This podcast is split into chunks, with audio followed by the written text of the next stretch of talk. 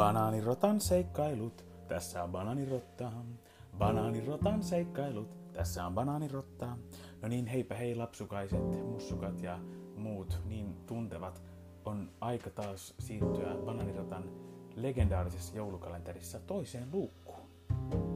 Aika hyvin. Hyvä aika. Joulu se tulla jollottaa makkarakakkara kainalossa.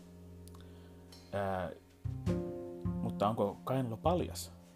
Vai tuleeko karvas maku?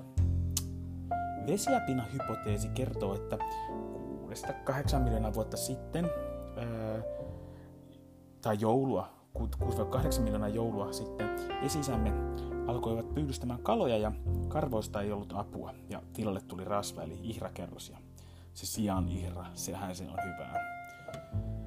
Mutta toinen teoria kertoo, karvoista ollen haittaa kuumalla savannilla ja kolmas taas se liittyy loisiin. Karvoitus ei ole arvoitus, kun miettää missä se kirppusirkus on. Paljas iho saattaa myös houkutella luonnon valintaa. Karvaton kaveri on saattanut, vi- on saattanut villitä viettiä. Elämme ajassa, jota ei ole, ja haikailemme tulevaisuudesta, jota ei tule. Se on entropiaa ja se on hajetta, joka ilmaisee epäjärjestyksen määrää systeemissä. Se pätee siis myös hajeasetusalueella. On siis aika tehdä joulusiivaus. Aika siistiä.